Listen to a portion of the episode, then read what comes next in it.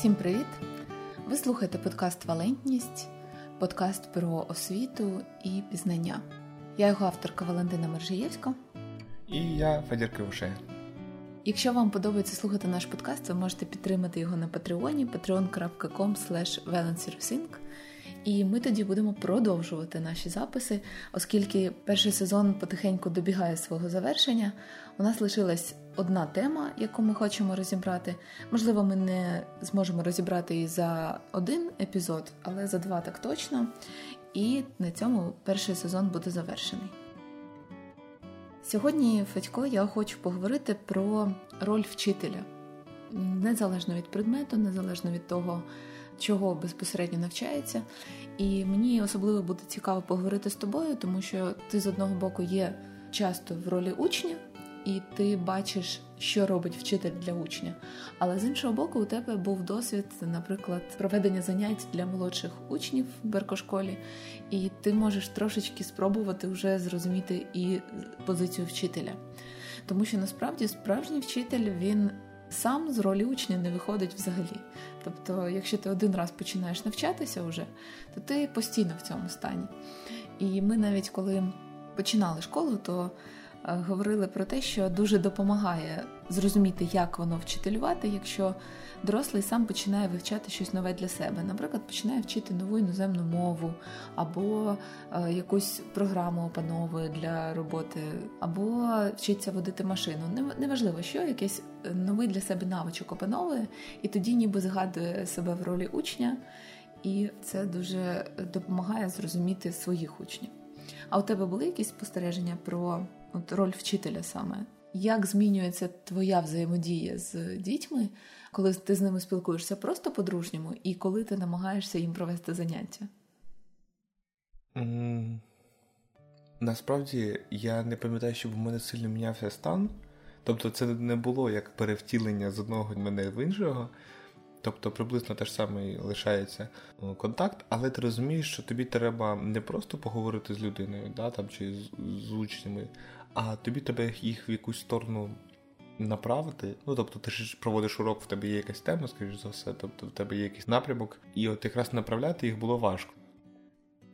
Так, мені взагалі здається, що у навчанні, у здобутті будь-якого навичку, в опануванні якоїсь теми завжди є момент зусилля, яке робить учень. От без певного зусилля на одному розслабончику дуже складно опанувати щось нове якщо б не було ніякої мотивації розвиватися, то людині не потрібно докладати зусиль. Можна просто розслабитися і все. Але освіта вона так не відбувається. Це не значить, що це напряг. Там є свої задоволення, але вони завжди пов'язані з якимось зусиллям. Більш того, насправді, якщо зараз подивитися на наш світ, у нас зараз все в такій доступності, що нам, в принципі, рідко коли треба напрягатися. Нам не треба зараз бути фізично готовими бігати там за здобиччю там чи полювати. Ну, у нас їжа в доступі. У нас якби всі весь комфорт у нас в доступі. І протягом і нашої історії виходить людина, якраз прагнула до того, щоб у неї все було. А зараз у нас з'являється багато вільного часу, те, що ми присвячуємо навчанню, наприклад, там чи якимось хобі, і виходить, що ми ніколи не прагнули до поднормової роботи, а виходить, що освіта це певне зусилля над собою завжди. І напевно, в цьому і проблема, чому люди не дуже люблять вчитися в більшості. Бо без цього можна обійтися. Да. Ну, дійсно, е, оце те, що ти перераховував, полювати, тікати від хижаків, це було безпосередньо пов'язане з виживанням. У людини не було вибору цього не робити раніше. Зараз е, освіта Саме цікаве, що вона досі пов'язана з виживанням, просто цей зв'язок не такий очевидний і віддалений в часі. І тому здається, що ти без цього можеш прожити. Дуже багато людей живе з установкою, що навіщо мені хімія, я без цього можу прожити, навіщо мені геометрія, навіщо мені читати книжки. Для такого фізіологічного виживання це не є необхідністю. Але якщо подивитися на те, як розвивається людство і куди рухається світ, то мені здається, що це буде якби новий рівень виживання. Люди, які будуть освіченими і мати широкий кругозір, і володіти якимись унікальними навичками, вони отримують оцю перевагу виживання в соціумі, а не просто в природньому середовищі. Тут важливий момент, що виходить, що навчання і освіта, в принципі, вона не потрібна для виживання, але для того, щоб жити так, як ти хочеш, вона дуже важлива. І тут ці два моменти їх часто плутають. Ну, для того, щоб виживати, тобі дійсно існувати як живий організм. Тобі не треба хімія дійсно, але як е, для того, якщо ти хочеш робити те, що ти хочеш, то, скоріш за все, навчання дуже важливо.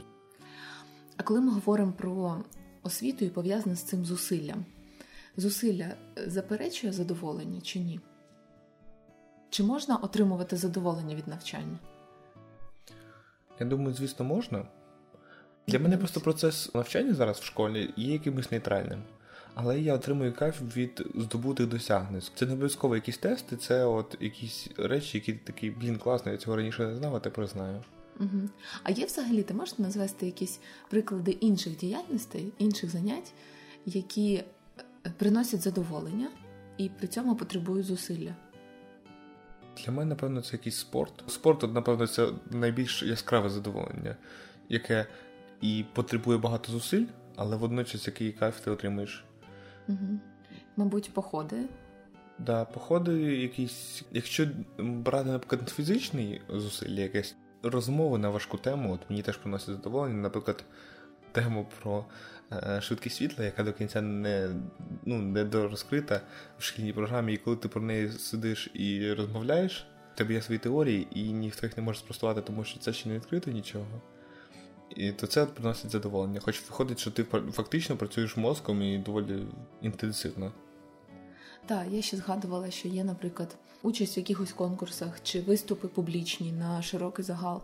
Це завжди потребує такої дуже великої концентрації, зібраності і багатьох зусиль. Але при цьому, коли вдається, і коли ти розумієш, що якось слова самі собою підбираються, і людям подобається те, що ти розказуєш, це завжди дуже таке ну, приємне враження. Є таке знесилення по завершенні, тому що ти вклався дуже сильно, але і оцей satisfaction, в задоволення є дуже теж таке відчутне. Отже, від навчання можна почати отримати насолоду, якщо ти починаєш розуміти, як, і дуже добре розумієш, навіщо тобі це. І постать вчителя є дуже важливою на цьому шляху. Ми в самому першому епізоді нашого подкасту говорили про те, що взаємодію в межах освітнього процесу можна сприймати по-різному. Можна сприймати як послугу, можна сприймати як виробничий процес.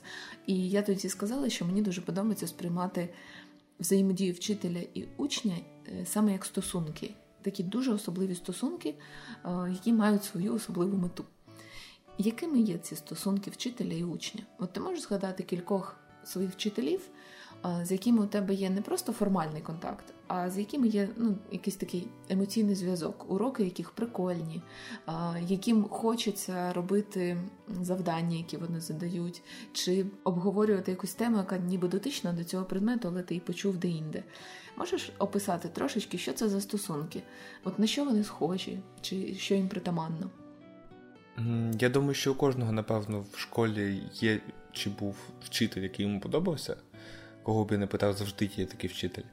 У мене є такі вчителі, які дійсно от мені подобаються, з якими цікаво спілкуватися, і з ними стосунки більше схожі на якісь дружні стосунки. Е, на мою думку, немає ніколи оцієї ієрархії, типу вчитель над учнем. Тобто відчуття, начебто ти спілкуєшся з другом, подругою, от на рівних і у вас рівні права. Гаразд, це ти зараз сказав, чим е, такий хороший вчитель відрізняється від інших вчителів. А тепер можеш сказати, чим стосунки з вчителем відрізняються від просто дружніх стосунків? Мені здається, що воно не повинно сильно відрізнятися від дружніх стосунків. Я розумію, я не Ні, кажу, що та, це має. Да, вибач, будь ласка. А, Мені здається, що воно не повинно сильно відрізнятися від дружніх стосунків, але по моїх відчуттях, перше, що спадає на думку, це коли ти спілкуєшся з вчителем, у тебе є конкретна ціль, для чого ти з ним спілкуєшся. Ти коли спілкуєшся з різними друзями, ти можеш з ними зустрітися, і ти взагалі не знаєш, про що будете говорити, для чого ти з ним зустрівся, просто от захотілося. Коли ти приходиш на урок, у тебе є чітка ціль, плюс-мінус, я от хочу навч... повчитись в цей урок, хочу навчитись тем-то, тем-то. І виходить, що з одного боку, може це якби утворювати такі інше залежність від вчителя. Він має тобі розказати, хоча насправді воно не відчувається як залежність, воно більше відчувається як те, що ти людиною. Ну, я б не сказав, що ти робиш її кумиром, бо це сильно занадто. але ти от розумієш, ти хочеш щось у неї навчитися, і людина готова тобі присвятити час. Угу. Знаєш, у мене виникла метафора колись, як я відчуваю, от я коли в ролі учня, як я відчуваю вчителя, це дуже схоже на парний танець, коли хтось один веде. В парному танці обидві постаті важливі: і той, хто веде, і хто дослухається до руху. Без е, кожного з них парний танець неможливий. Але все одно є той, хто веде, хто задає лінію танцю, і хтось, хто обігрується, прислухається і е, відтворює певні рухи. От е, мені здається, з вчителем дійсно учень і вчитель там немає жорсткого позиціонування, то що ти казав про ієрархію, але все одно є відчуття, що вчитель веде. Правда? Угу, да. І зрозуміло, що це завжди ґрунтується на взаємоповазі, на доброзичливому ставленні, на зацікавленості в розвитку. От вчителю йому не байдуже насправді сприйме учень його вчення. Певні чи ні. не повинно бути. Да, він ні, в хорошому, хорошому вчителю, я думаю, що не байдуже, тому що. Тут, окрім зацікавленості в учневі, є і власна е, вигода така. Вчителю потрібно бачити плоди своїх зусиль. І поступ учня це є результативність роботи вчителя. Вчитель в цьому теж зацікавлений. Тобто це не суто альтруїстична історія така. Ну, звісно. Щодо цього надзусилля, яке допомагає створювати вчитель, учню часто не хочеться робити надмірного зусилля. Він, коли хоче щось опанувати, рідко уявляє, що для цього потрібно буде багато працювати. Ти просто приходиш і кажеш: О, мені це подобається, навчи мене. А коли е, починаєш стикатися з якимись труднощами, то цієї готовності вкладатися може бути недостатньо, і вчитель допомагає учневі зробити це надзусилля. Мені колись в дитинстві подобався один фільм, називався Хонгільдон. Це про хлопця, який е, зовсім маленьким дитиною попав до вчителя східних єдиноборств на навчання. І оцей вже такий досвідчений дід його навчав. І там є одна сцена, яка мені здається дуже добре ілюструє цей момент надзусилля. Сам фільм, можливо, і не варто дивитися, але там одна сцена просто чарівна. Хлопчику років 4, мабуть, по сюжету, і він приходить до цього вчителя, і вчитель йому пропонує: у них посеред двору росте маленька сосенка, деревце. І вчитель каже малому: перестрибни. Ну, і він хопа, стрибнув раз, стрибнув два. Каже: Ой, вчителю, це дуже легко. Тоді вчитель каже: Йди сюди.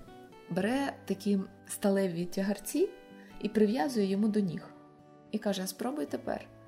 І він пробує і зачіпляє кожен раз сосну. Тільки що він її перестрибував, було легко, а з тягарцями важко. Він каже: Ні, вчитель, тепер важко. Він каже: Звичайно, тепер важко, ну ти пробуй, стрибай от з цими тягарцями. І поступово ну, цей хлопчик вчиться, там м'язи тренуються, і він а, починає перестрибувати це деревце, але цікаво, що цей сюжет триває багато років, і е, хлопець росте, і дерево росте разом з ним. І він кожен раз перестрибує деревце, яке кожен день трішечки вище, трішечки вище. Ну і потім ця сцена закінчується тим, що е, така монтаж минуло 20 років. Хлопець вже перетворився в юнака, і він підходить до вчителя, і вчитель каже: Добре, тепер можна знімати тягарці. От. І от мені здається, це те, що має робити вчитель.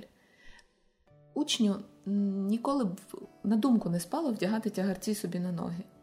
Він навіть не розуміє, навіщо. А вчитель розуміє, навіщо. І він допомагає це надзусилля подолати. Так, тобто виходить, що вчитель повинен робити певні задачі, через які має проходити учень. Вчитель він з одного боку ніби веде, але він завжди діє в інтересах учня. Він це робить для того, щоб учень розкрився і навчився е, тому, що йому раніше було не підвладне.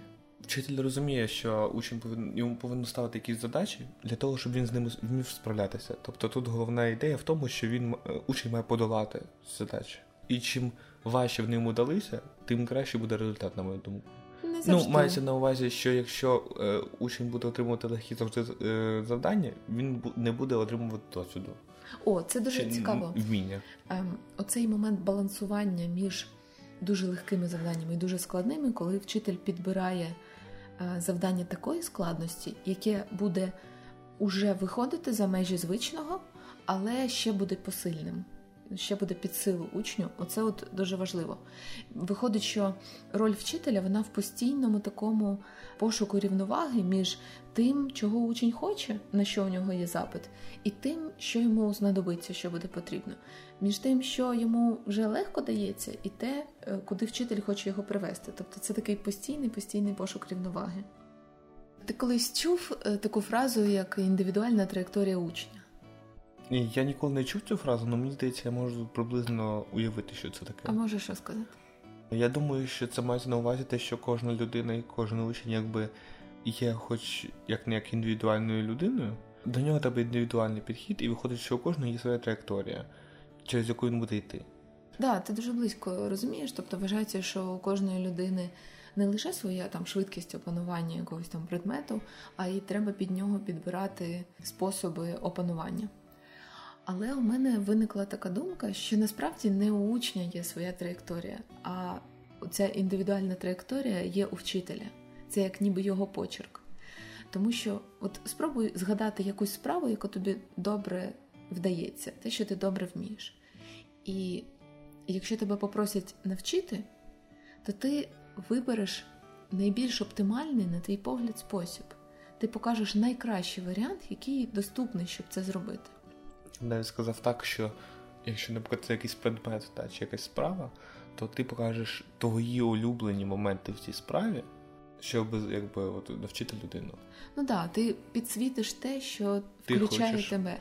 І е, більш того, якщо ти це зрозумів, наприклад, пробував багато разів і потім знайшов найкращий то ти не зможеш відмовитись від того способу, який ти вважаєш найкращим, заради е, якогось іншого. Просто тому, що ну цей же досконалий. От тому мені здається, що. Звичайно, у вчителя є трошечки варіювання, він може там для одного учня пояснювати на одних прикладах, для іншого на інших, які йому зрозумілі. Ну, Но він хоче добитися одного того ж самого результату. Так, він хоче, щоб цей процес усвідомлення відбувався так, як він його бачить. Тобто вчитель навчає у найкращий спосіб, який йому доступний. А от учень може вибрати, підходить йому цей спосіб чи ні. Тому тобто що... це не вчитель має підлаштовуватись під учня, а учень має знаходити такого вчителя. Я підозрюю, що вчитель не здатен насправді підлаштуватись під учня.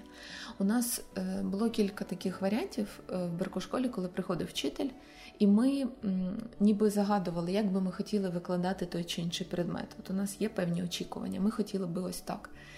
І якщо погляд вчителя співпадав з поглядом школи, то проблеми не було, все, все вдавалося. А от якщо вчитель звик викладати по-іншому, він не може просто взяти і перелаштуватися на інше викладання.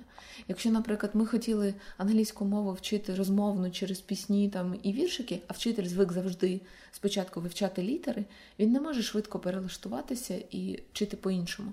Ну чи математика, наприклад. Да? Тобто спосіб пояснення, от ти як його сам розумієш, так ти можеш пояснити. Можеш варіювати слова, але по суті ти пояснюєш те саме. Знаєш, це дещо нагадує мені, у мене один знайомий е, дизайнер, і я його колись питала, як це так буває, що е, роблять замовлення на дизайн будь-чого, там дизайн сайту, дизайн будинку, і дають кілька варіантів е, замовнику. А він каже: ну насправді дизайнер малює один варіант завжди, той, який йому подобається. А ще два він дає такі або не дуже відмінні, або не дуже цікаві, які він насправді не хоче розробляти. І замовник отримує ці три варіанти для того, щоб у нього ніби був вибір. Але насправді і дизайнер уже знає, який варіант він вибере. От той, власне, в який дизайнер і вклався. А інші це так, просто щоб було що викинути. І от мені здається, що е, з вчителюванням така сама історія. Тобто вчитель викладає єдиним найкращим для себе способом. А інші варіації він може додавати, ну просто щоб було різноманіття, але вони ніколи не бувають такої ж глибини опанування, як у той основний. Тобто, коли до тебе приходить дизайнер або вчитель, ти ти кажеш, як би хотіли ви мені викладати нам. Ти просто маєш познайомитися з тим, як викладає вчитель. Якщо тобі подобається цей підхід, то приймати його, а не диктувати йому, як ти хочеш. Так само, як дизайнер, ти можеш подивитися його попередні роботи, і якщо тобі подобається, звернутися до нього. Насправді це дуже цікаво, коли знаєш, люди приходять в школу, потім йому не подобається школа, ну через якихось певних вчителів. І вони замість того, щоб іти в іншу школу. Ну тобто, ясно, що що це впливає ще на те, що типу, ця школа може бути територіально проблемна. Но тобто вони не шукають нових людей вони стараються змінити старих, то будуть тільки сварки, тому що виходить, що вчитель бачиться так, а батьки часто бачать інакше. Да, якщо йдеться про якісь дрібні питання, то дійсно це можна покращувати. Якщо це якесь організаційне питання чи особистих кордонів, можна якось е, зуміти це простроїти. Але саме розуміння предмету це неможливо поміняти. Мені ще спав на думку такий приклад з цим неможливістю зробити багато варіантів. Це все одно, що поет пише вірш, а йому потім кажуть, напиши ще 3-4 версії. Як це можна? Ти добирав слова, допасовував, щоб вони ідеально лягли на це місце. Ти не можеш написати чотири версії одного і того самого мен, вірша. У мене так проблема з вирішенням якихось задач, у яких є помилка, і тобі кажуть, знайди помилку. Ну, типу, ну це як... трошки інше, ну, але. Ну, трохи інше, але відчуття те ж саме, коли ти стараєшся вирішити приклад, вирішуєш його неправильно. І тут тобі говорять, знайди в своїх розрахунках помилку, і ти дивишся, тут все і так ідеальне. Однією з таких дуже важливих рис у вчителюванні, на мій погляд, є творчість. Це те, що насправді в масовій школі майже недосяжно. У всіх вчителів по країні у них прописана навчальна програма, навчальний план, теми, які вони мають опанувати впродовж року. У них майже немає вибору, щоб відхилятися від цього. Багатьом вчителям творчість недоступна, але мені здається, що творчість є дуже важливою, тому що тоді вчитель може підбирати спосіб викладання предмету під конкретно своїх учнів, тому що у кожної групи може бути свій запит. Е, діти можуть бути різного рівня, у них можуть бути різні сфери інтересів, і хтось буде швидко опановувати певні теми, хтось повільно, з кимось захочеться в якусь тему заглибитись, а іншу взагалі пропустити. І це дуже правильно, і більш того, це дає вчителю набагато більше відчуття, що він впливає на щось. Він не просто біоробот, який відтворює закладену в нього програму. Він може впливати, може варіювати свій курс і взагалі відчувати на що є запит. От знаєш, як іноді кажуть про поетів чи про письменників, що от вони відчули дух часу і змогли написати якийсь роман, який от точно передавав час. Насправді, вчитель може так само відчувати оцей дух нового покоління, адже вчителі це перші люди, які бачать нове покоління ну крім власне батьків цих дітей, які фактично його вирощують, так і вони можуть бачити, як змінюються їхні цінності, як змінюються їхні потреби до того, як ці зміни внесуть навчальні плани. І якщо вчителям дати академічну свободу, тобто право вибирати, що викладати, в який спосіб, в якому обсязі, це може дуже розв'язати руки. Ну для цього, звичайно, треба кілька моментів, щоб були дотримані. По-перше, у вчителя має бути реально дуже хороша база, він має дуже добре знати свій предмет. Не просто те, що він має викласти учням, а розуміти його логіку, от всю глибину. Якщо людина викладає літературу, вона має стежити за літературним процесом в країні, взагалі не тільки знати ті твори, які є в навчальній програмі, а й відчувати, що можна додати, що зробити варіативним. Я б навіть сказав, що дивлячись на програму, вона зовсім є неповною, вона не описує повністю того предмету, який хоче донести вчитель. І навіть якщо йому розв'язати руки в цьому плані, то людина дасть більш повну, напевно, картину. Може, за програму ви пройдете і менше творів, менше там віршів, письменників, але це не відіб'є бажання людини читати далі. Ну, саме в дорослому віці, тобто після школи, люди рідко вертаються до цих письменників. Тому що це відбувається бажання. І мені здається, що якщо б дати більш свободу, людина могла б зацікавити людей в свій предмет. Ну так. Має бути оці от складові, має бути надійна база, добре знання свого фаху, і, окрім того, вміння імпровізувати. Вчитель, який написав вдома план уроку, а потім прийшов на урок, і все пішло не так. Якщо у нього імпровізація не дуже розвинута, він буде фрустрований, йому буде ніяково, що я планував одне, а все пішло не так. А якщо ця є легкість імпровізації, тобто ти готуєшся, у тебе є певний план, але ти з легкістю зважаєш на ситуацію, ти бачиш, що учні зацікавилися якоюсь суміжною темою, і ти легко туди можеш перейти. От це, мабуть, найкраще вчителювання. Воно найбільш близьке до такого, знаєш, творчого потоку, коли ти. З одного боку прислухаєшся до світу і до людей поруч, а з іншого боку, все одно продовжуєш пропонувати їм те, що ти вважаєш за потрібне.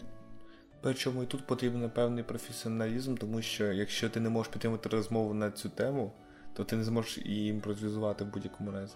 Так, звичайно, я ж тому і кажу про дві складові. Окей, а тепер підступне питання. Як, на твій погляд, Які труднощі є у вчителя от в глобальному плані? Які перешкоди саме на шляху вчителювання? Мені здається, дуже проблема вчителя в тому плані, що дуже багато учнів проходить через. Ну, от якщо брати зараз шкільного вчителя, дуже багато учнів проходить через його руки, скажімо так. І це дуже важко, тому що ти або до них дуже сильно прив'язуєшся до кожного. А другий момент, що тобі весь час важко входити в цей стан. Чим з більшою кількістю людей ти зближуєшся, тим тобі або важче, або менш ефективно виходить це робити. Перший рік, коли він з одним класом, він максимально вкладається. А чим далі, тим менше хочеться вкладатися. Мені здається, тут є проблема. Це не залежить від самого класу, це може бути просто від вчителя залежати. Обсяг тісних контактів, які допустимі. Ну, якби да, і плюс е, тобі стається якось потроху може наблюдати. Навіть не в плані того, що класи однакові, але це виснажує. Я зараз тобі проговорю свої спостереження, а ти ну, скажи свій погляд, чи це схоже на те. Перше, що мені кидається в очі як вчителю, це те, що дуже віддалені результати праці. Ти маєш віддавати зусилля, вкладатися в те, щоб учні щось зрозуміли щодня, ну, кожного уроку. Але побачити, навчились вони цього чи ні, ти зможеш через півроку, через кілька років. А якщо йдеться про виховання особистості, коли питання навчити не множити в стовпчик, наприклад, а навчити гідно поводитись, чи відчувати цінність життя, чи прагнути якогось професійного зростання. Тобто вчителі ж намагаються прищепити дітям якісь такі глибокі цінності. Але чи вдалося їм це чи ні, вони це побачать, коли Через ці діти 20. виростуть. Так. І більш того, багато вчителів, які втрачають, наприклад, після школи контакт з своїми учнями, вони цього і ніколи і не побачать. Тобто вони вкладаються з маличку до підліткового віку в людей, і наскільки їм це вдалося, вони до кінця не бачать. Я це дуже помітила на контрасті, коли у нас, пам'ятаєш, біля школи починали зводити стіни будинку, приїхали будівельники. От вони зранку приїхали, ще стін не було. А потім так вони день попрацювали, хопа, стіна виросла. Ще день попрацювали, ще одна стіна. І я думаю, боже мій, люди одразу бачать результати своєї праці. Вони прийшли, да, вони важко працюють, але вони поїхали через тиждень з абсолютно задоволені виконаною роботою. От у вчителя цього відчуття немає. Да, дійсно, це виходить проблема, тому що ти навіть не зможеш скоригувати якось якісь речі, тому що ти не можеш якби дізнатися, чи дійсно це було неправильно. Ну, це, якщо ми говоримо про великий термін, насправді дрібні моменти можна помічати. Ні, Звісно, що коли людина починає якісь проблеми з самого початку, то їх можна побачити. Ну дійсно, я зараз подумав, ти якби вкладаєшся повністю але ти не знаєш заради чого. Ну тобто ти не бачиш, чи вийшло в тебе в більшості Так, так, ти не можеш знати напевно. Ну ти можеш бачити, знаєш, позитивну динаміку. Наприклад, ти бачив, що якийсь учень не вмів ставити питання, мовчав і ніколи питань не ставив. А потім так помічаєш, що там на другий, третій рік опа, вже є питання. Або, наприклад, хтось дуже сильно поспішав і постійно робив помилки в обрахунках. І опа, і ти бачиш, як уважність ця з'являється. Тобто ти не бачиш результату, але ти можеш помічати позитивну динаміку. І на це треба окремо звертати увагу, окремо зосереджуватись. Ну, це перше. Другий момент, який я бачу як проблему, це брак зворотнього зв'язку. Тому що, знову ж таки, вчитель працює з дітьми, а діти це ще не повністю сформовані особистості, не зовсім дорослі люди. Вони не завжди відчувають свої кордони, вони не завжди можуть озвучити свої потреби. Вчителю доводиться це якось відчувати по непрямих ознаках. От, наприклад, вчитель ніколи не знає, він провів офігенний урок чи не дуже класний. Він може тільки побачити, що о, дітям стало нудно. Але насправді це не завжди є пряма кореляція. Це ти поганий урок проводиш, чи їм просто так стало нудно, чи вони там почали бавитися, чи граються на твоєму занятті. Ти не знаєш це, тому що урок поганий, чи тому, що у них просто такий настрій. З дорослими людьми простіше. Всі, хто працюють з дорослими людьми, вони можуть зробити певне опитування, попросити дати зворотній зв'язок. От, Можливо, ти стикався з таким, коли якась компанія надає тобі послугу, або товар якийсь присилає, або якусь послугу. Вони можуть потім зателефонувати і спитати, як вас обслужили, там, які у вас зауваження є, побажання. І доросла людина може дати цей фідбек. Маленькі діти це рідко роблять. Мені дуже було приємно, коли я помітила, як в школі ви, коли підросли, от уже до підліткового віку, ви змогли вчителям давати такий більш точний фідбек, коли, наприклад, кажете, от ця тема не зайшла, наприклад, або в такий спосіб пояснення не дуже вдалий. Краще покажіть нам картинкою чи якось так. Мені було дуже це цікаво почути. Цікаво, дійсно, виходить, що молодші класи і навіть середні, тобто вони е, діти не відстрілюють ще те, що вони самі відчувають. Точніше, вони якби розуміють, що вони щось відчувають, але що саме вони не знають. І вчитель має це їх дуже добре знати, щоб розуміти, що відбувається з ними. Ще трошечки зворотнього зв'язку надають батьки. Наприклад, якщо батьки в співпраці з вчителями вони зацікавлені в тому, щоб учень гарно напрацьовував певні якості, то вони можуть казати там цю задачу він сам вирішив, а цю не зміг. Там цю вправу було легко робити, а цю дуже складно. Тоді вчитель може трошечки коригувати. Але це теж це не, не прямий зворотній зв'язок, він опосередкований. І от те, що ти казав про складність пропускати через свої руки багато людей, це навіть не про багато людей, а те, що діти вони дуже емоційні. Якщо у них щось їх засмутило, вони можуть плакати. Якщо чомусь вони зраділи, то це буде стільки радості, вона буде вихлюпуватись. От у нас нещодавно почався навчальний рік в Беркошколі, і от ці всі учні, які ціле літо не бачились, вони підбігають, обіймаються, кажуть тобі якісь приємні речі. Це все дуже класно, що це позитивні емоції, але їх все одно дуже багато доросла людина вона не звикла пропускати через себе таку кількість емоцій, такий інтенсивний потік. Навіть просто керувати після цього людьми дуже не, ну, неможливо вчитись при такій обстановці. Да, треба якось ці емоції Е, окультурювати, якось їх каналізувати в якесь русло, щоб всі вибігалися, викричалися і потім заспокоїлися. А вчителю доводиться це все через себе сприймати. Наприклад, я можу прийти в школу в такому, ну не скажу, що сумному, але дуже нейтральному настрої. Мені ну не хочеться веселитися. Але у мене немає вибору не веселитися, якщо я попадаю в спільноту учнів. Чи навпаки, наприклад, якийсь хмурий день, і всі сидять сумні, і всі хилить в сон, і ти ніби себе нормально почуваєш. але після того, як ти бачиш, як третя дитина позіхає, ти вже теж розумієш, що ти вже теж в такому стані. Тобто це така дуже специфічна емоційна емпатія, яка постійно є. Виходить, діти дуже сильно багато віддають своїх емоцій, енергії цієї, і виходить, ти набираєшся її, ти заповнюєшся цією енергією, тобі теж стає на їхній хвилі. Якщо це позитивна якась емоція, то це класно. Хоча теж не не в усіх випадках. Е, Ні, у тебе просто ще для того, щоб опанувати цю всю енергію, яка на тебе йде, тобі потрібні свої сили, своя енергія, щоб якось її упакувати всередині себе. Тому це реально потребує теж окремого зусилля.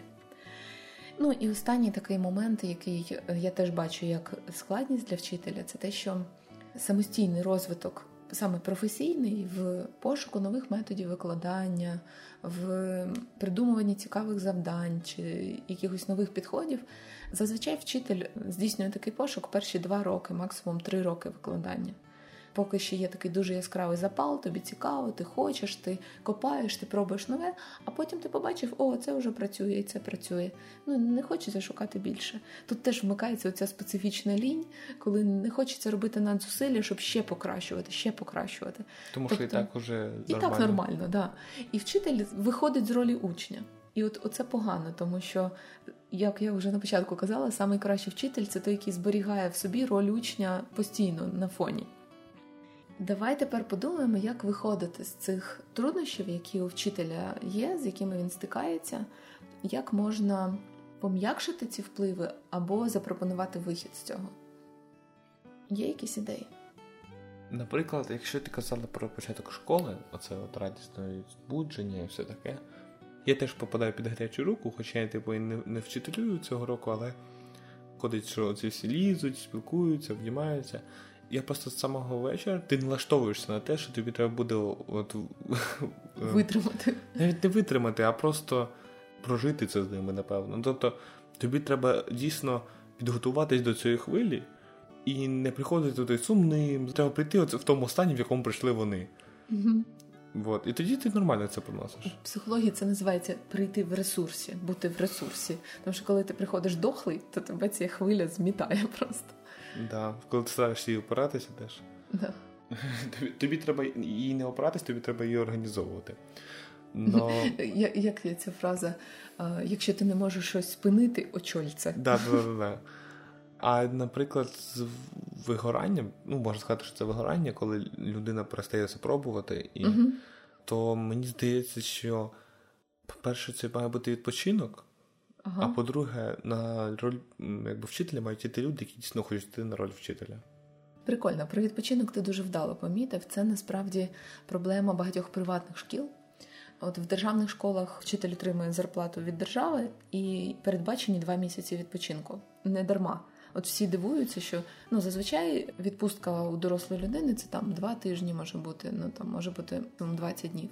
А у вчителів є два місяці, і всі такі, ого, нічого собі. Ну просто тому, що вони інакше втомлюються. Да, треба час відновитися. А в приватних школах через те, що вчителі мають відробляти і літні місяці теж, щоб мати заробіток влітку, коли немає навчання. Ну, як правило, організатори школи придумують там якісь підготовчі роботи або літню школу робити, табори дитячі, і вчителі не встигають відновитися, і це дійсно сприяє потім вигоранню. Так. Я міркувала над цим питанням і знайшла, мені здається, панацею, тобто універсальний спосіб, який закриває всі ці проблеми, які ми озвучували з вчителюванням. Це спільнота вчителів. Коли у вчителів є коло інших вчителів. Це можуть бути і викладачі цього ж предмету, а можуть бути викладачі інших предметів. І вони можуть спілкуватися неформально, не тільки на уроках, не тільки між уроками. Тобто, не коли це в школі ви перетинаєтеся умовно? Це може бути і в школі, але в позашкільний час. Тобто ввечері, наприклад, чи в вихідні. Е, я б навіть сказав, що це може бути і в шкільний час, проте це не має бути ставлення як вчитель до вчителя як колеги. Це має бути саме дружні стосунки. Так, так. Це має бути якась така неформальне спілкування.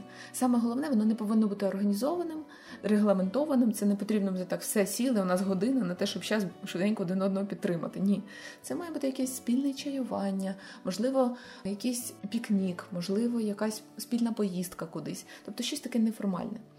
Що тоді це дає? Ну, по-перше, одразу хочеться сказати про цю емоційну підтримку. Коли у вчителя відбувся невдалий урок, він може прийти і сказати, ой, щось у мене сьогодні зовсім не пішло. Я так хотів їм там це розказати, а вони взагалі мене не чули. Йому можуть сказати, ой, да, я так тебе розумію, у мене теж таке буває. І від цього стає легше. Або навпаки, ти кажеш, ух ти, у мене сьогодні учні таке, чи бучилі, так було прикольно, вони таке придумали. І ти можеш цим поділитися, і хтось каже, о, да, в мене на уроці цей учень теж так яскраво там проявився. І оце, е, що є люди, які тебе розуміють, от воно дуже допомагає емоційну стійкість таку тримати. Потім оцей момент, що я казала, що вчитель зупиняється в своєму пошуку, коли є спільнота, це дозволяє підтримувати цей пошук кожного. Можна разом відвідувати якісь лекції або запрошувати до себе е, якогось лектора. Ну, наприклад, якщо це спільнота вчителів однієї школи, вони можуть запросити до себе когось, може зі свого предмету щось послухати, може з такої, знаєш, загальної психології учнів. Можна разом об'єднуватись і генерити якісь вправи, завдання, освітні матеріали створювати. Це все дуже допомагає розвиватися кожному як вчителю. Потім є ще така прикольна штука, коли вчителі ходять на уроки один до одного. У нас це вийшло невимушено в Беркушколі, тому що ну просто коли ти сидиш в школі і тут поруч іде урок, ти слухаєш. І можна давати оцей зворотній зв'язок, який не можуть дати діти. Але дорослий, який присутній, він може сказати: О, слухай, ти так цікаво розподіляєш час на уроці коли ви спочатку там за партами сидите, потім на підлозі, а потім щось рухливе, це дуже класно, я собі теж таке візьму. Або, наприклад, навпаки, хтось помічає, що ти знаєш, ти от дуже багато їм відео показував на уроці, і вони почали відволікатися. Можливо, треба чергувати покази відео там з якоюсь там розмовною практикою чи щось таке. От І тоді доросла людина може гарно зафідбечити. Така практика навіть має свою назву, називається обсервація. І я знаю, що є деякі спільноти вчителів, які навіть практикують таку штуку, що можна записати свій урок на відео, віддати його колегам, і колеги можуть прокоментувати, що вдало, що не дуже вдало. Цікаво. І мені ще дуже подобається момент, коли уроки дивляться вчителі інших предметів.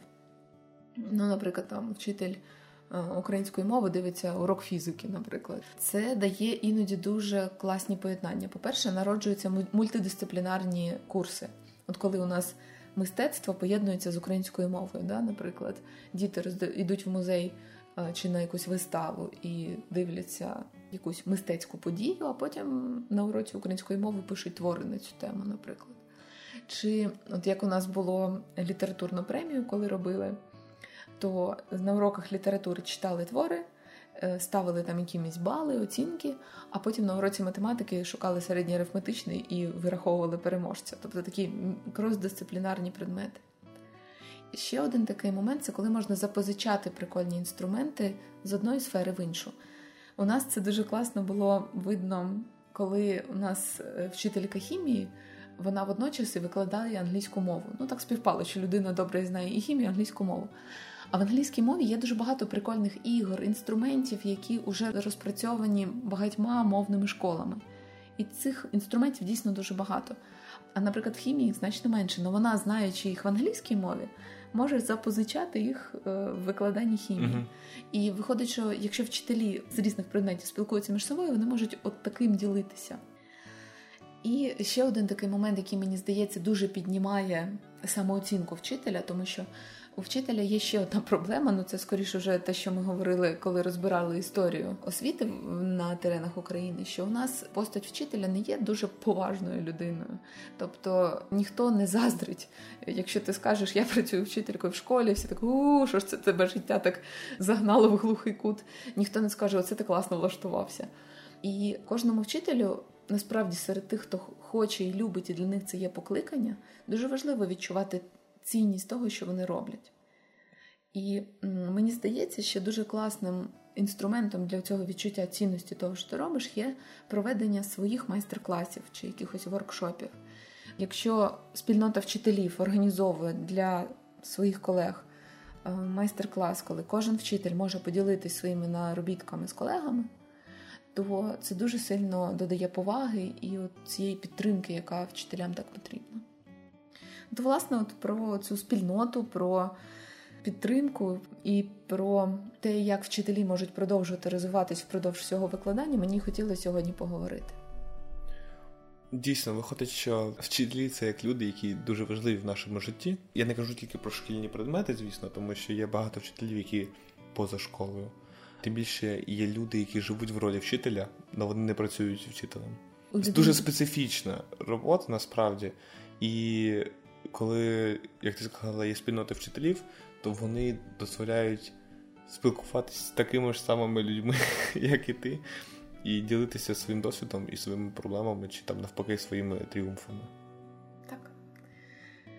Отже, це була перша частина розмови про роль вчителя. Ми продовжимо в наступному епізоді, який вже буде завершальним епізодом першого сезону нашого подкасту Валенність. Дякую, Федько, тобі за розмову. До зустрічі. До зустрічі.